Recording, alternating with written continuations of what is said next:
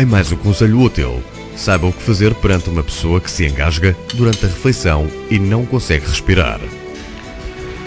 O engasgamento é uma emergência médica absoluta. Se não for reconhecida e resolvida, leva à morte em minutos. A obstrução da via aérea ocorre habitualmente durante as refeições, por pedaços de comida mal mastigados.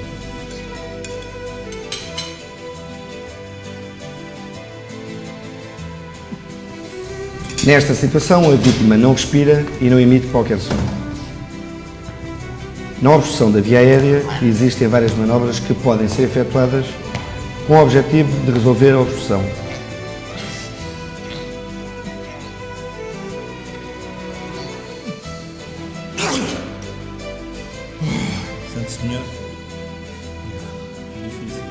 Normalmente a vítima leva as mãos ao pescoço.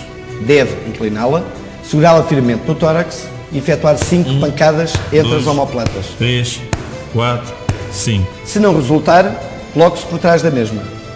Entre as costelas e o umbigo, feche a mão, efetuando força para dentro e para cima. 2, 3, 4, 5. Desta forma, o objeto sairá. Esta manobra, quando executada atempadamente, salva uma vida.